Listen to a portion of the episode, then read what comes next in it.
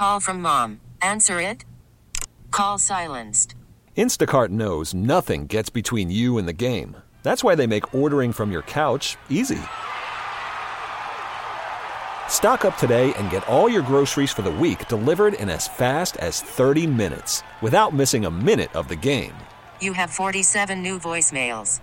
Download the app to get free delivery on your first three orders while supplies last. Minimum $10 per order. Additional terms apply. It is 618 in the Twin Cities, 52 degrees. Esme Murphy with you until 9 o'clock. Uh, all of you I know have been following the story uh, out of Barron, Wisconsin with uh, the missing 13 year old girl, Jayme Closs. Her parents were found shot to death. Uh, they were just laid to rest today, uh, but still, uh, two weeks later here, there is no sign of Jayme.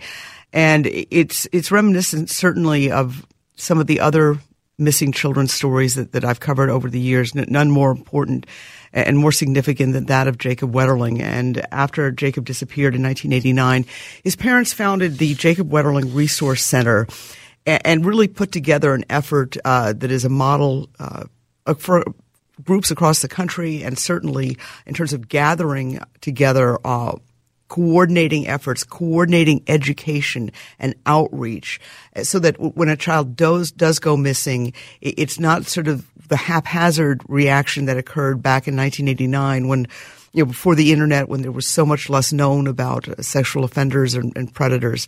Uh, and the group does so much good work and continues to do so much good work and is very much active still uh, even though the Jacob case uh, did come to a close, uh, sadly. But Alison Feigh is the program manager at the Jacob Wetterling Resource Center and joins me right now. Alison, so great to talk to you. I've not talked to you in a long time. Thanks for having me. Yes. Well, listen, I, you know, I know that you folks do such great work. Uh, it, it, must be difficult, though, if, if for all the work that, that you have and all the advances that have been made to see a case like the Jayme Closs story where, where, despite all of these new efforts and, and you know the, the new intelligence that, that people have, you still have a child that's missing. Right, and part of what we do is the emotional support for the parents. We, you know, that's a big part of our usual job is, you know, helping explain things to parents as it unfolds so that they know what's happening as it's happening, and law enforcement can focus on finding the child. And in this case, the the horrible layers is that they're, you know, the parents are both deceased, so that that piece, you know, the extended family getting involved and, and the community really getting involved in carrying her face out there just because the different dynamics in this case. What are some of the advances that, that you've noticed that, that have helped, you know, families and victims and communities compared to, you know, what was what, what there was when Jacob was taken? I can't say enough good things about the free training that the National Center for Missing and Exploited Children offers to law enforcement when there isn't emergencies. You know, they um, Patty Wetterling says it well in the sense that every you know police department knows how to handle stolen cars because they happen all the time and they have the system down.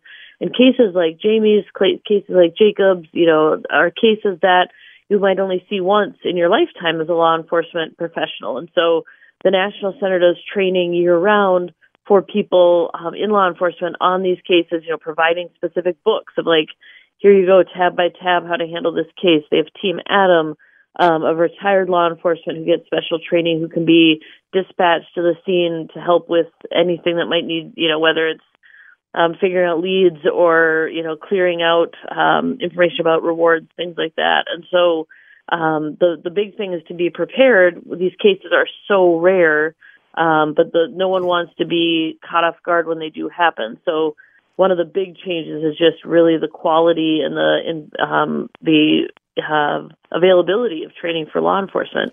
We're, we're talking with uh, Alison Feigh from the Jacob Wetterling Resource Center. Uh, I know that one of the things you do, Alison, personally, and other uh, staff uh, at the Wetterling Center do as well, uh, is to go out and talk to kids about social media and, and the internet. How big a, a, problem is that? And, and do kids, do you think, really understand the potential dangers out there? Well, the tricky thing, so we have about 115 kidnappings in the United States every year. So that's very rare. The stereotypical kidnappings are 115. We look at cases of um, kids who are exploited, and, and it, you know, depending on the study, it's like one in three, one in four girls, one in six to one in eight boys are being abused before they turn 18. So part of that is and that's you know, that's a doing- shocking figure. Yes, and it and it's so and it and it's the actual contact offenses. Like people ask, does that count like harassment or you know catcalling things like that? No, we're talking actual contact offenses, and so we have we do a lot of work on internet safety and personal safety, but also on you know not causing the harm. You know, what does it mean when someone's uncomfortable? What does that look like in their body? How do we give someone space? Some of those messages as well but we can never put personal safety solely on the shoulders of kids. And so that's why it's so important you know our parent class that we teach is the most popular class that we offer. We do parent class on internet safety and personal safety um, training for youth serving organizations you know and the the difficult thing even in our non-family abductions and even in our non-family abuse cases um, the number one lure isn't attention and affection I'm sorry, the number one lure isn't the lost puppy or the you know the white van or what you know the kids always ask is it the white van? Been taught to look for the white van. I'm like there are great people who drive white vans, and someone who breaks your safety rule might drive a white van. We need to ask what they're doing, you know. And the number one lure is attention and affection. So online, that lure, if something seems too good to be true, it probably is. You know, if someone's making your uh oh feeling go off. It probably that's probably something to stop and think about. So Right. We as adults have to do a better job though because we tell the kids to step away from the computer when they're upset because that's when they make most of their mistakes and then they rightfully turn it back on us and say well what about adults? Every every day we see people going to their keyboard when they're upset. And so we have to we have to shift the culture to a culture of kindness a culture where no one harms each other. Absolutely, and, and I think I think that is so important as well. Uh, but uh, you know, at the end of the day, aren't aren't the vast majority of abductions still somebody that the child knows correct or family Yep. member? Yeah, they have the um, NCIC that keeps track of missing people. They have about 2,200 entries in the United States every day for someone who's missing. Almost all of them are recovered, um, and and the majority are kids who are running away from home, kids who are kicked out of their home, kids taken by a family member. But we don't want to minimize those cases because there's those kids are still in danger. You know, we know with with sex trafficking, with other risk factors, that kids who are um, on their own are, are at high risk for to be exploited. So, you know, sometimes people will minimize, oh well, that child has just run away, and da da da da. And it's like we need to make sure that they're in a place where they're safe with people who care about them, um, and and we want to do whatever we can to help. In just you know, Patty and Jerry started Jacob Wetterling Research Center because they want to make sure that crimes didn't happen to kids Right. and we're we're still open because there are still crimes happening to kids. We'd love to work ourselves out of a job.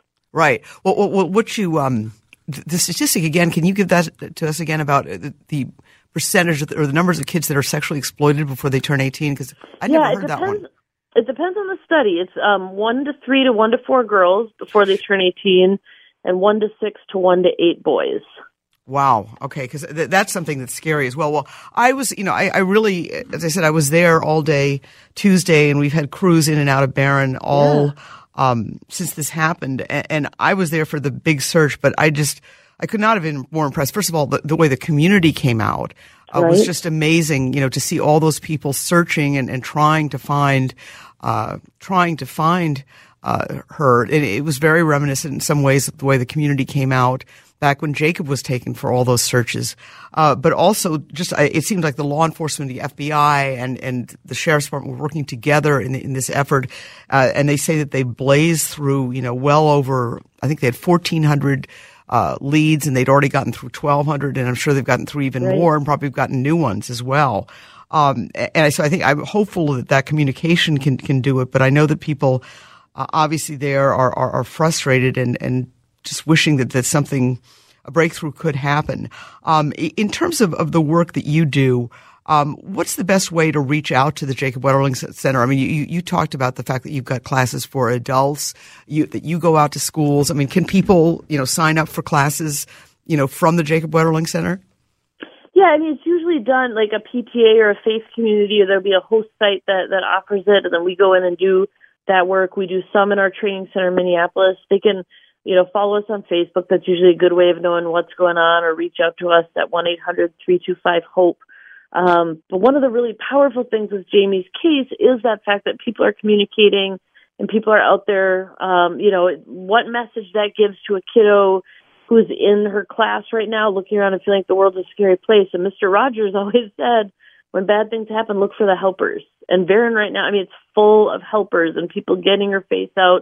And, and then that's a message to kids of you're special and you deserve to be safe. You know, absolutely. If something happens to any kid, we need to we need to reach hands together, grab on, and move forward on behalf of kids. And so that message, the fact that people are pushing, that people are putting their face out there, that it is, you know, the social media resources that we have now. Right. I mean, I always joke that it's true, but it's just funny that our first fundraiser at JWRC was for a brand new invention called the fax machine. Right.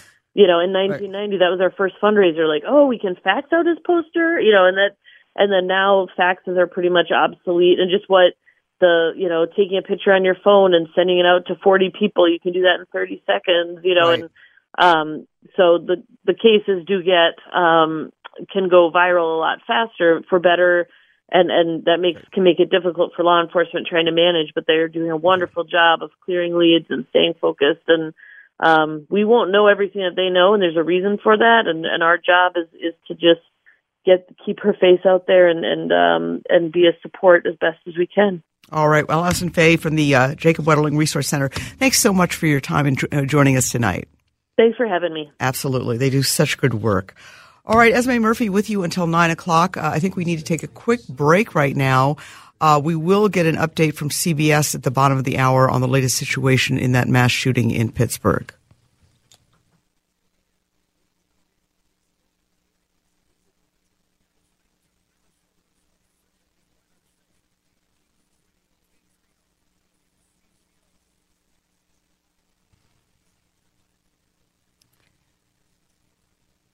It is 6:35 in the Twin Cities. Uh, coming up at the top of the hour, we also will have another update from CBS News on the shooting at that synagogue in Pittsburgh that left 11 people dead, six injured, including four police officers.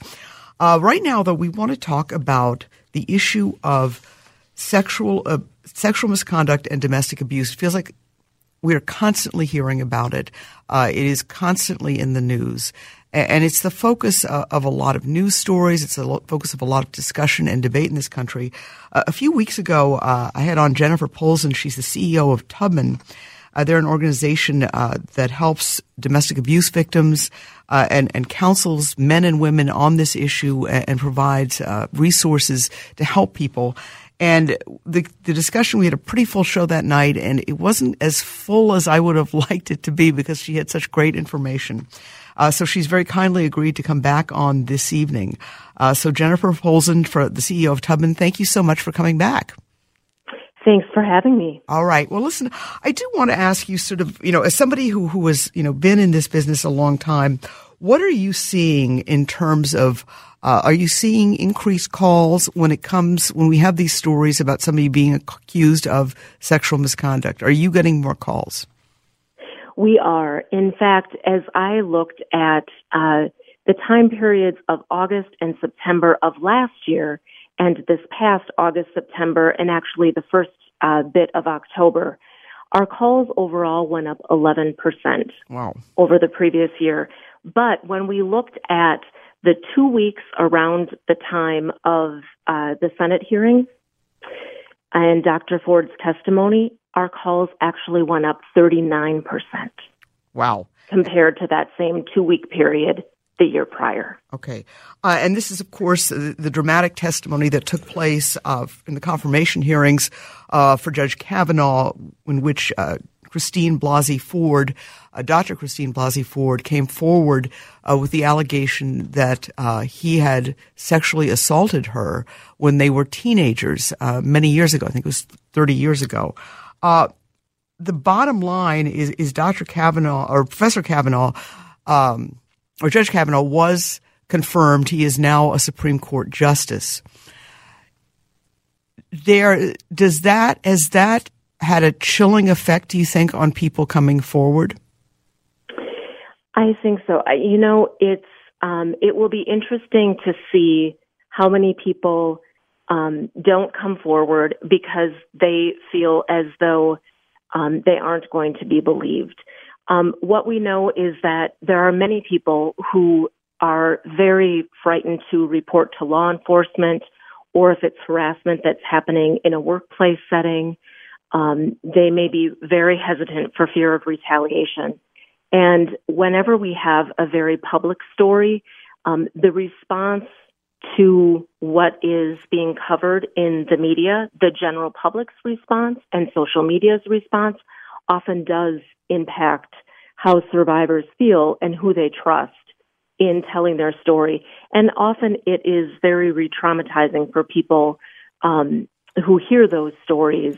Um, again, even if they feel as though they've addressed uh, what's happened to them. Many people haven't, and they may never have told another person about it, let alone reached out for help professionally. And, and let's let's talk about that because uh, this station is such a wonderful large reach. Uh, Jennifer, what what where should people go if they know somebody who's in trouble or if they're in trouble themselves, or who can they call? Yes, uh, in Minnesota we have a statewide uh, domestic violence crisis line that helps connect people to resources nearest them. And that number is 1 866 223 1111. Or people can call their local organization, an organization like Tubman. Um, they can call us. They can go to our website, which is tubman.org. Um, but there are lots of organizations like ours that are there with a listening ear and lots of professional services um, and can help guide people to the services that, that most fit their situation. And most importantly, can help them develop a personalized safety plan. Right. Let me ask you, are, do you hear, and obviously I think one of the things that, that I've learned from talking to people like you and, and covering stories all these years is that domestic abuse doesn't discriminate. It, it, it's an equal opportunity affliction, uh, whether you're you're rich or poor or white or black or red. You can still be a victim, or, or a man or woman. Uh, Absolutely. What I do, I am curious though.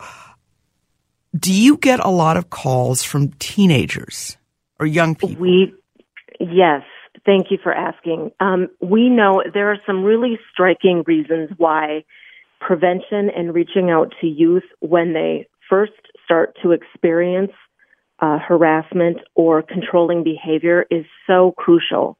Um, but even before that, with prevention, um, national studies show that one in three adolescent girls is physically, emotionally, sexually, or ver- verbally abused by a dating partner. And we and actually just heard that from our, our previous guest, who's with the yeah, Jacob Wetterling yes. Center, who said, said, something, you know, very similar both with girls and boys. So I think that that's yes.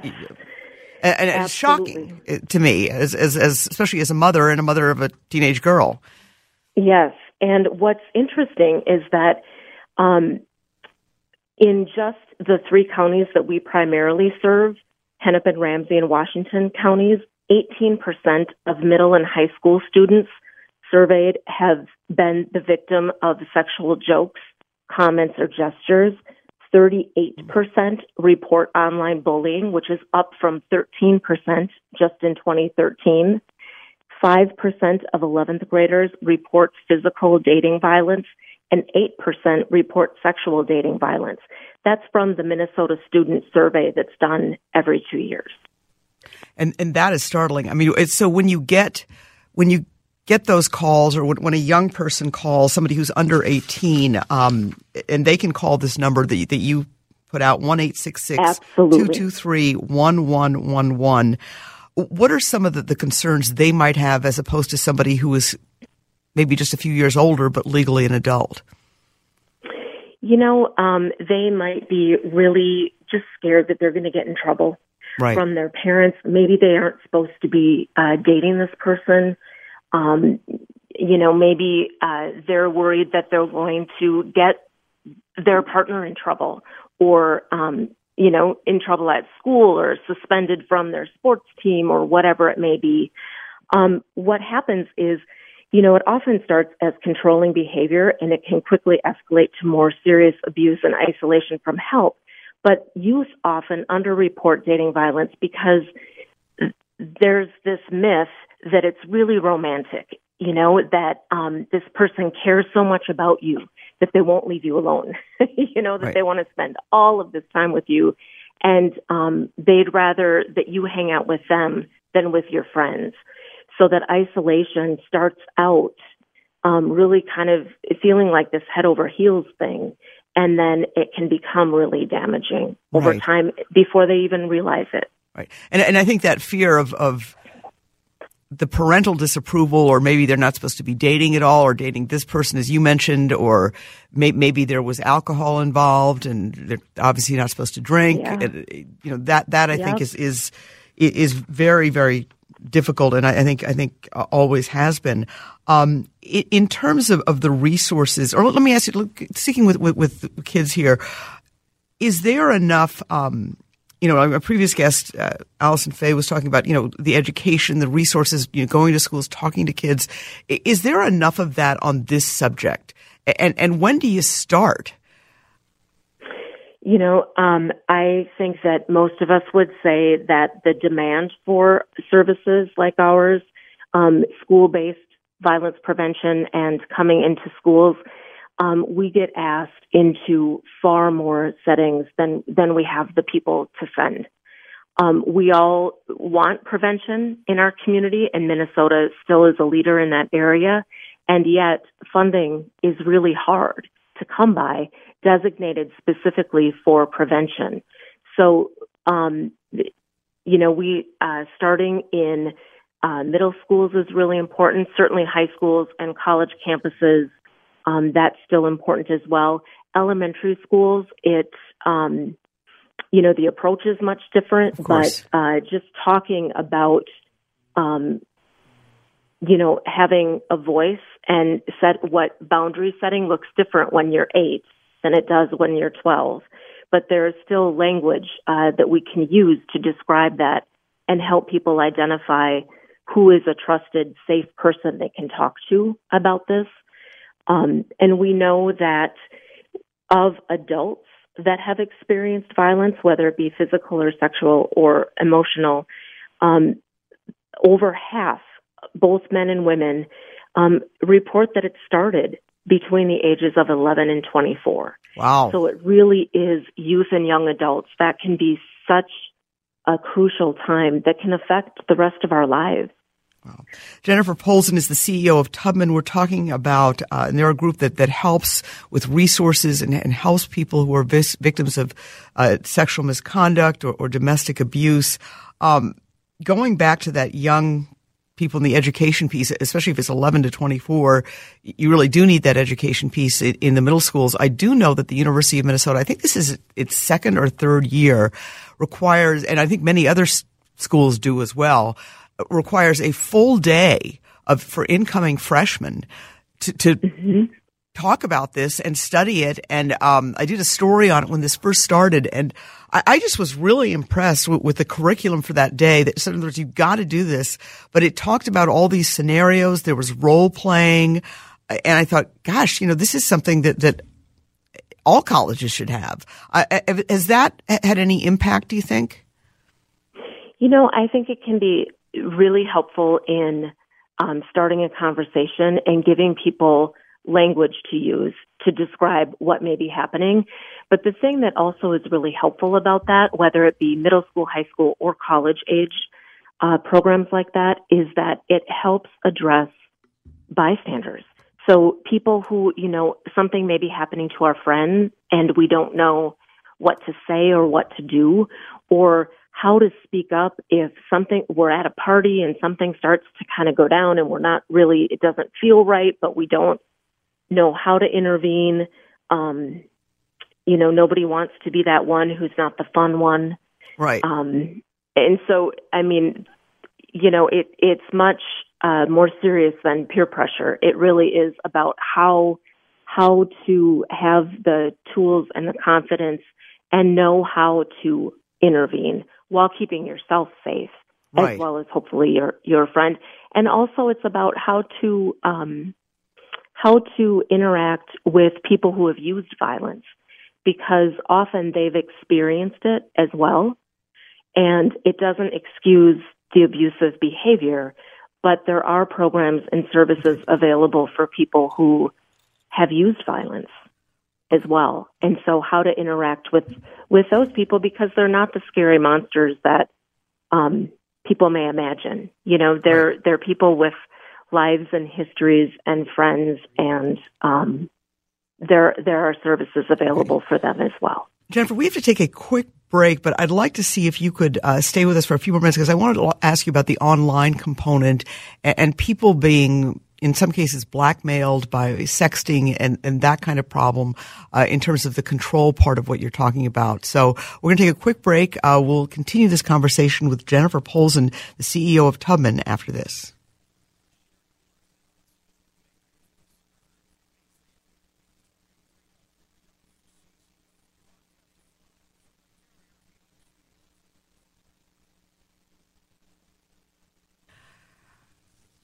It is 652 in the Twin Cities. Uh, chatting with Jennifer Polzin. She's the CEO of Tubman. It's an organization that helps domestic abuse victims, uh, also helping people with sexual misconduct allegations. Uh, the number you can call, the statewide number, 1-866-223-1111. And, and that's 24-7, right, Jennifer? Correct. Okay. Yes. Let me ask you, there, there was a horrible case in, in Utah where a young woman was murdered. Uh, she attempted to break up uh, with a student, with a her former boyfriend after finding out he had been lying to her. And she apparently, uh, one of the forms of harassment or his attempts to control her was uh, by saying that he would release sexually explicit pictures he had of her.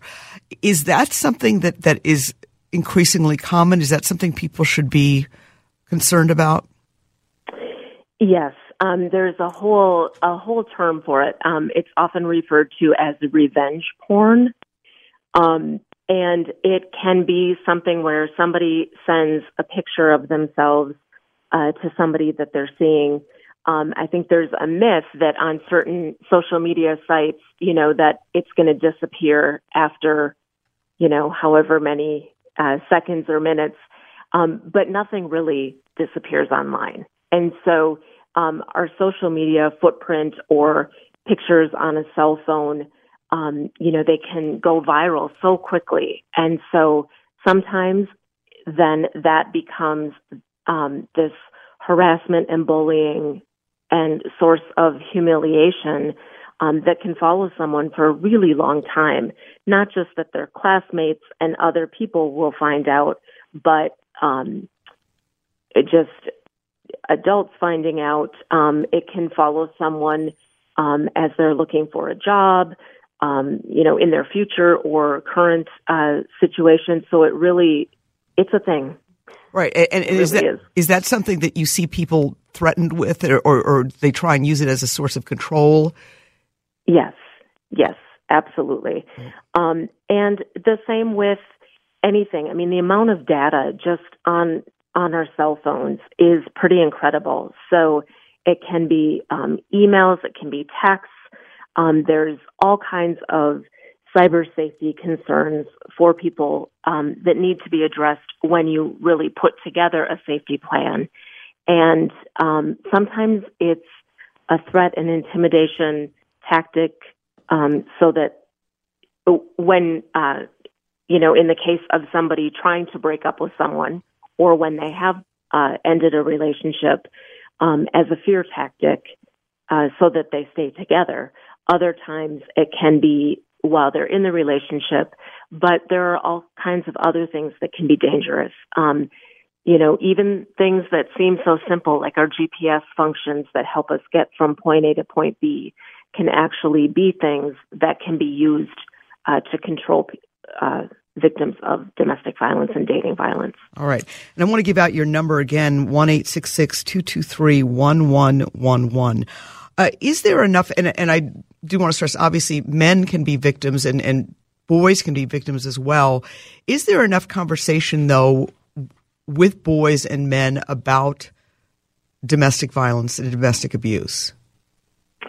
You know, I would say not. Um, you know, we we have come a long way. I've been doing this work for um, just over 25 years now, and certainly we've come a long way um, in that time period. But there's still a lot of, you know, kind of that that you know, wink, wink, nudge, nudge, that stigma for anyone to come forward. But then, kind of the teasing and disbelief. Um, you know, what's the matter? Can't you, you know, can't you handle uh, your woman? Kind of thing. And it should be pointed out that domestic violence and sexual violence and stalking, all of that happens in same sex relationships as well. Absolutely. So, absolutely. Um, it, it can be hard. And there, in some communities, there are far fewer resources for people who identify as male. Right.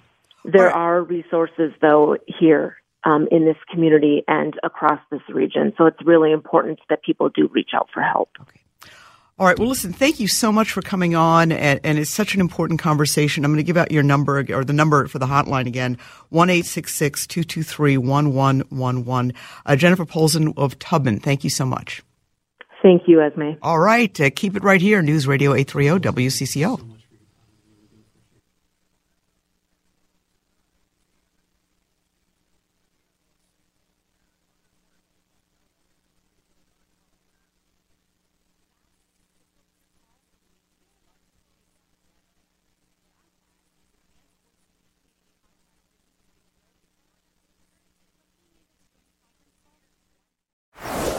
Is in full swing. NBA playoffs are heating up, and your NFL team is gearing up for training camp. Listen to the latest on the teams you love here on the Audacy app. The biggest sports radio stations in the country, providing unrivaled local coverage of their teams, all in one place.